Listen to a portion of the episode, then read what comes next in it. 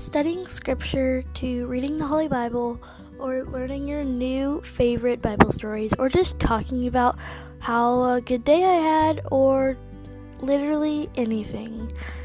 This podcast is about living life until you don't got one, which is the title.